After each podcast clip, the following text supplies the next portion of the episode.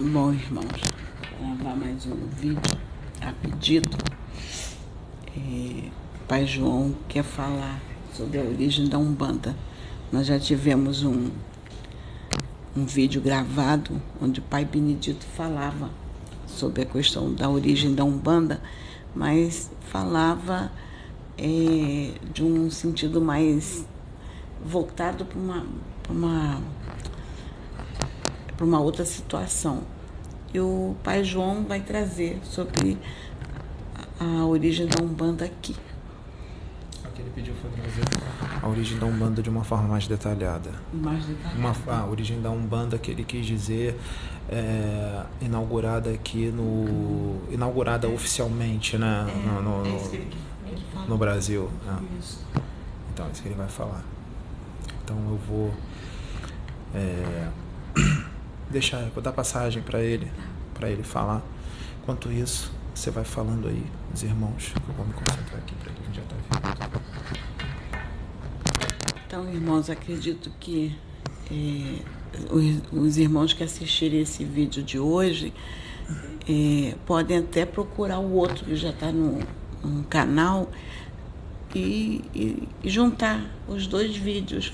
Um é- é- foi o Pai Benedito e esse hoje vai ser o Pai João, que aí vai ser enriquecedor. Junta os dois vídeos e vai trazer um conhecimento maior.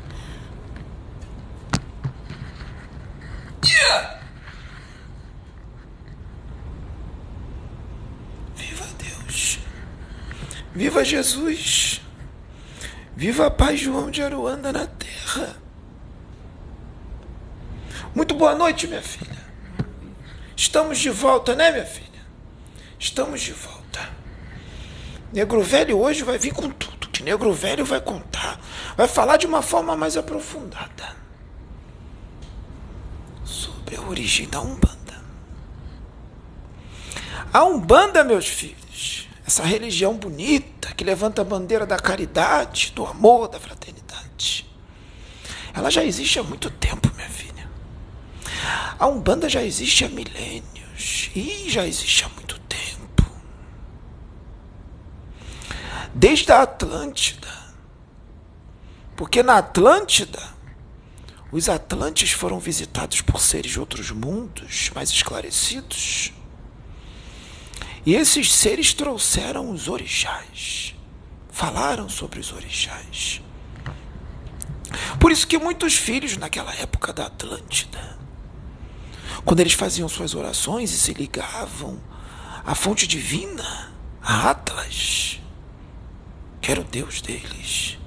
Não importa o nome, né, minha filha? Deus age de, de acordo com a forma que os filhos acreditam. Não importa o nome. E quando eles sentiam as energias, essas energias vinham dos orixás. Orixá não é um espírito. Orixá é uma vibração, uma energia cósmica, é algo abstrato. O que existem são espíritos que sintonizam com aquela vibração. Por isso existem vários tipos de orixás. São os sete orixás da Umbanda. Oxóssi, Iemanjá, Ogum, todos os orixás da Umbanda. Só que é im- importante que os meus filhos entendam o seguinte: o universo é infinito, né, minha filha? Tem muita coisa no universo que os filhos ainda não têm conhecimento. Portanto, meus filhos, depois que Negro Velho vai falar isso, depois que Negro Velho falar isso, hum, os filhos se preparam para as fogueiras da Inquisição, hein, filha? Se prepara, minha filha. Coitado do médium. Se apresentaram mais sete aqui, né, minha filha? Mais sete orixás, não foi? Tá gravado. Iampá e Amari. Iomi e Abará. Ami Amé. Oxantê. Não foi, minha filha? Novos sete orixás da Umbanda. Agora existe 14. E agora, filha? Será que os filhos vão acreditar? Ou vão atacar o médium? Ou vão dizer que o médium está no animismo? Ou será que esse negro velho é um espírito mistificador? Ou será que o médium está fascinado? Está obsidiado? Hum. E agora? Será que os filhos vão se unir para orar? Para vibrar pelo médium? Porque tem filho que é muito esclarecido. Tem filho que é caridoso, vive o evangelho, vivencia o evangelho. Não vai atacar o médium. Não vai atacar. Só vai falar assim: ai, que felicidade. O médium está mal assistido. Vamos orar por ele. O médium está obsidiado. Vamos vibrar por ele. Então esse negro velho vai falar da origem Umbanda. Pai Benedito explicou. Uma época que a Umbanda chegou aqui, no, na época da escravidão. Mas a Umbanda se oficializou. Ali foi uma origem. Mas a Umbanda se oficializou através de um menino. Um menino chamado Célio de Moraes. Um menino que morava no Rio de Janeiro no início do século XX. Tinha 17 anos de idade. Já tinha terminado o curso propedêutico. Queria ingressar na escola naval. Mas alguma coisa parecia querer mudar os seus planos. O menino ouvia vozes. E de vez em quando, minha filha, se encurvava todo e falava um português errado, tipo um velho. Receitava beberagens, banhos de ervas. Falava um português errado. A família dizia que era o ataque, uma espécie de ataque. E dizia: isso vai atrapalhar ele na escola naval. Temos que resolver esse problema. Isso foi em 1908, no Rio de Janeiro. Vamos levar o Zélio um doutor Epaminondas. Doutor Epaminondas era médico, tio de Zélio de Moraes, coordenador de um manicômio doutor Epaminondas examinou. Examinou, examinou e não encontrou problema. Não resolveu. O menino voltou para casa. Passou uns dias e continuou. Os ataques continuaram. Vamos levar o menino no padre. Vamos levar o menino no padre. Levou no padre. Chegou lá, o menino incorporou um preto velho. E o padre disse que era demônio. Que demônio é esse? E o preto velho dizia, disse para o padre que conhecia o padre de outros tempos. Ele estava falando de outras encarnações. E o padre disse que não tinha parte com o demônio, que não conhecia ele nada. E foi o padre orar foi o padre fazer exorcismo. Exorcismo, oração, exorcismo, oração. E nada daquele demônio que falava mansinho, que falava de forma carinhosa. Saía. Não saía de jeito nenhum. O padre se benzeu e mandou o menino embora. Porque não resolveu o problema. O demônio não saía por nada. E continuava o problema. Até que uma vizinha, uma vizinha, meus filhos, do Zélio, da mãe do Zélio, do pai do Zélio, disse: Isso aí não é demônio, isso é coisa de espiritismo, isso é espírito e dos fortes, isso é mediunidade. Eu conheço em Niterói o Senhor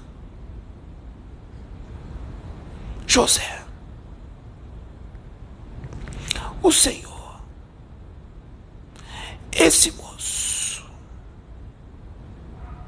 esse moço, ele é o presidente da Federação Kardecista de Niterói. Vamos levar ele lá. E aí foi todo mundo para Niterói.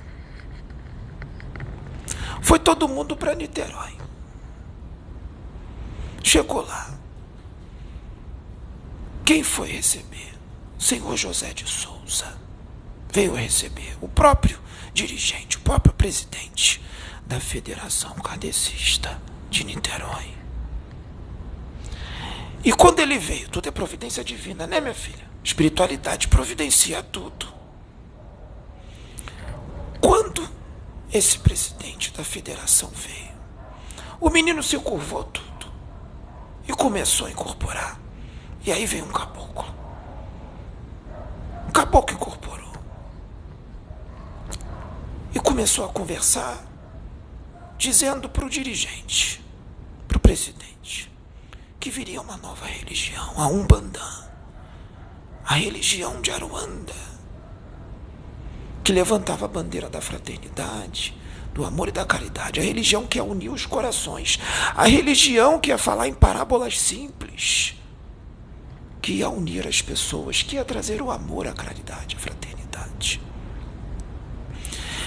E aí, o presidente falou: Você está me dizendo que você é um índio mas eu estou vendo seu corpo astral, seu corpo espiritual. E eu não estou vendo um índio, eu estou vendo um sacerdote católico. E aí, minha filha, o índio incorporado no menino falou: Você está vendo a imagem do meu corpo astral? A forma perispiritual que eu tive numa outra encarnação, encarnação anterior a essa de índio. Encarnação que eu fui um sacerdote jesuíta. Foi condenado às fogueiras da Inquisição, acusado de bruxaria. Porque previ, isso ele falando, entendeu, meu filho? Porque previ o terremoto que destruiu Lisboa em 1755. Entendeu, minha filha?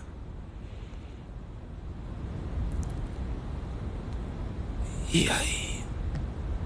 Depois encarnei como índio nas terras brasileiras. Foi o que ele disse.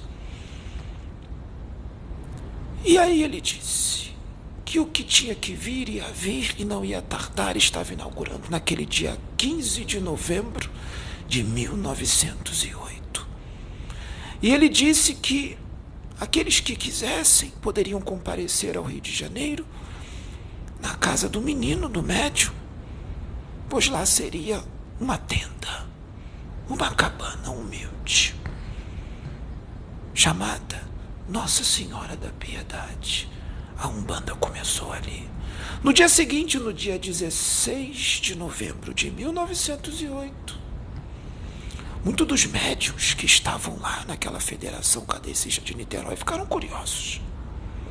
Porque o presidente não aceitou ele teve um pouquinho de preconceito com a nova religião e com a roupagem fluídica a qual o espírito se apresentava. Então, meus filhos, esses médios curiosos foram lá e gostaram do que viram.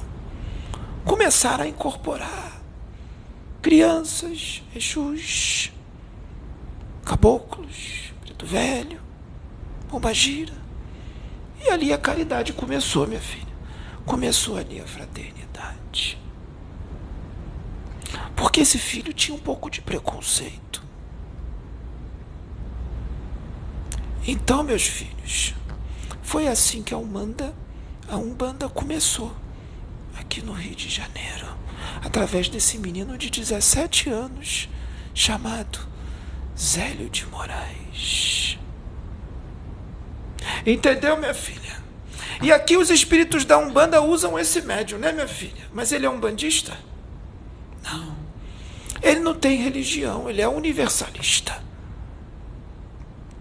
Ele tem uma visão mais ampla das coisas. Ele aceita o novo, né, minha filha? Ele não tem resistência. Talvez o que acontece aqui nessa casa, minha filha, seja um grito contra o preconceito o preconceito racial, o preconceito religioso, o preconceito espiritual. Porque tem filho que não aceita a manifestação de um preto velho porque diz que preto velho é espírito atrasado. Que um bando é baixo espiritismo. Não aceita. Mas se vir um médico, aceita.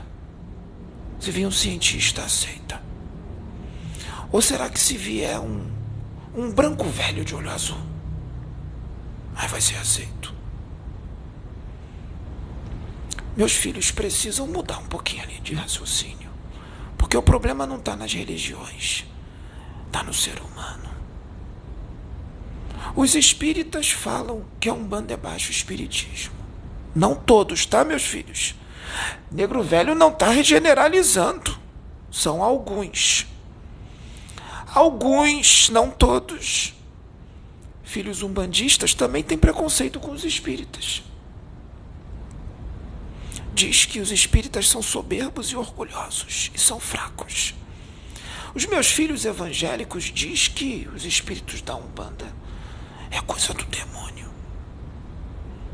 E o espiritismo também é coisa do demônio. E aí todo mundo se separa. Não foi isso que Jesus quis, né, minha filha? Jesus quer todos os filhos unidos. Na verdade, o problema não está nas religiões, não, minha filha. Problema está no ser humano. Ser humano que tem que mudar. Não é, minha filha? Então, meus filhos, vamos refletir, vamos pensar. Porque o planeta está mudando. Nós estamos indo para um mundo melhor um mundo regenerado. E no mundo regenerado não tem separação, não tem briga de religião, não tem espíritos encarnados e desencarnados que ficam brigando por pontos de vista diferentes. Porque um acredita de uma forma e outro de outra, aí briga. Entra em fúria. Fica sem se falar. Se tornam inimigos íntimos. Irmãos de fé. Se tornando inimigo íntimo porque um pensa de uma forma e outro pensa de outra. Quando na verdade tinham que estar unidos. Porque a luta, meus filhos, não é contra a carne nem contra o sangue. É contra os principados, as potestades deste mundo tenebroso, os governantes do mundo inferior, das esferas celestiais. Não é, minha filha? Posso fazer um comentário? Pode. Tem uma passagem na Bíblia é, na, sobre Jesus, é que os discípulos vêm a ele e dizem assim, mestre, nós vimos um. Olha, minha filha, eu acho que tá. Falam assim, mestre, nós vimos é, um grupo que em teu nome expulsava demônios e nós os repreendemos porque eles não pertencem ao nosso grupo. E Jesus disse assim: não façam isso. Porque se eles estão do nosso lado, nos ajudando, fazendo trabalho conosco, por que, que você vai repreender? Porque se estão do nosso lado, nos ajudando, estão conosco, vai somar, não vai dividir. Então Jesus repreendeu os discípulos é, sobre esse, esse ato, porque ele disse assim: vamos nos unir, não dividir. O que mais Jesus lutava era contra os religiosos ortodoxos agarrados à doutrina, agarrados às suas interpretações sistemáticas e errôneas,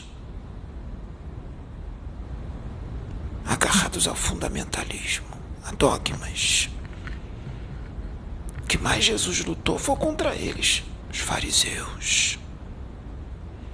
Jesus andava com o povo de todas as religiões. Jesus andava com prostituta. Jesus andava com viciados em bebida. Jesus andava com ladrões. Jesus andava com baderneiros. Jesus não veio para os sãos, veio para os doentes. Então Jesus, se tivesse aqui na terra encarnado agora, ele estaria entrando em tudo quanto é casa religiosa, na Umbanda, no Candomblé, na Igreja Católica, na igreja evangélica, estaria entrando em todas. Porque Deus está em todas as religiões. O que existem, meus filhos, são espíritos das trevas que se aproveitam da ignorância de muitos médios que não estudam e não querem estudar, querem se manter na ignorância. E aí engana. E aí diz que é Exu, diz que é Pombagira, diz que é Preto Velho. E na verdade, são espíritos das trevas que estão enganando esses médios. Exigindo bebida, exigindo cigarro, exigindo matança de animal e ebó, despacho, oferenda, despacho para Exu, oferenda, um agrado. A gente não precisa de nada disso. Só precisa que os médios se elevem moralmente. Porque a maior preparação de um médium. Quer ver fazer a cabeça de um médium, minha filha? Um médium de cabeça feita? É aquele que coloca o evangelho no coração. É aquele que faz reforma íntima, verdadeiramente. É aquele que tenta sempre melhorar. É aquele que tenta errar o mínimo possível. Essa é a maior preparação. A elevação moral das suas almas. Não precisa raspar a cabeça para santo. Não precisa muito menos derramar o sangue de um animalzinho inocente na cabeça. Não precisa de cachaça. Não precisa de cigarro. Não precisa de nada disso. Uma das minhas meninas vai explicar isso melhor. Esse negro velho não vai se estender. Que hoje vai vir aqui uma pomba gira e essa menina é sacudida e ela vai falar tudo o que ela pensa. Porque ela não tem papas na língua. Maria Padilha das Almas. O recado desse negro velho é só esse. Era para falar do, da origem da Umbanda, mas a gente acabou falando algumas coisinhas, né, minha filha? Sempre tem algumas coisinhas, né? Sempre é bom falar algumas coisinhas. Então, meus filhos ficam todos com Jesus. Que Jesus abençoe. Só viva Deus. Viva Jesus. Viva Pai João de Aruanda na terra. Yeah!